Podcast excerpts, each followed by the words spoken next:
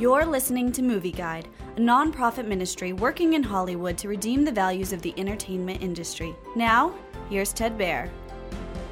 Schmigadoon is a satirical homage to a classic movie musicals on Apple TV Plus.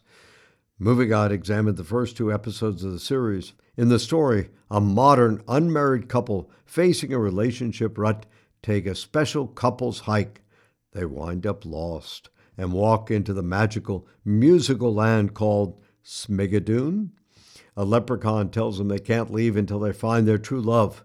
This leads to an argument between them in the second episode where they decide to break up and search for their true love among the townsfolk of Schmigadoon.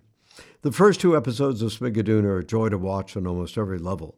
The series has some talented people involved in the production. However, Although the first two episodes have minimal foul language, they contain some sexual innuendo.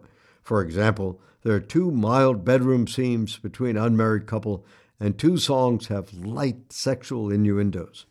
Also, the town preacher is portrayed positively, but his wife is depicted as a shrewish, prune faced prude.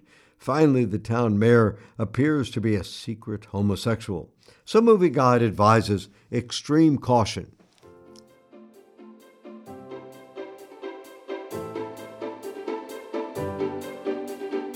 Movie Guide works to protect you and your family from the negative influences of the media and is also working in Hollywood to redeem its values from a biblical perspective.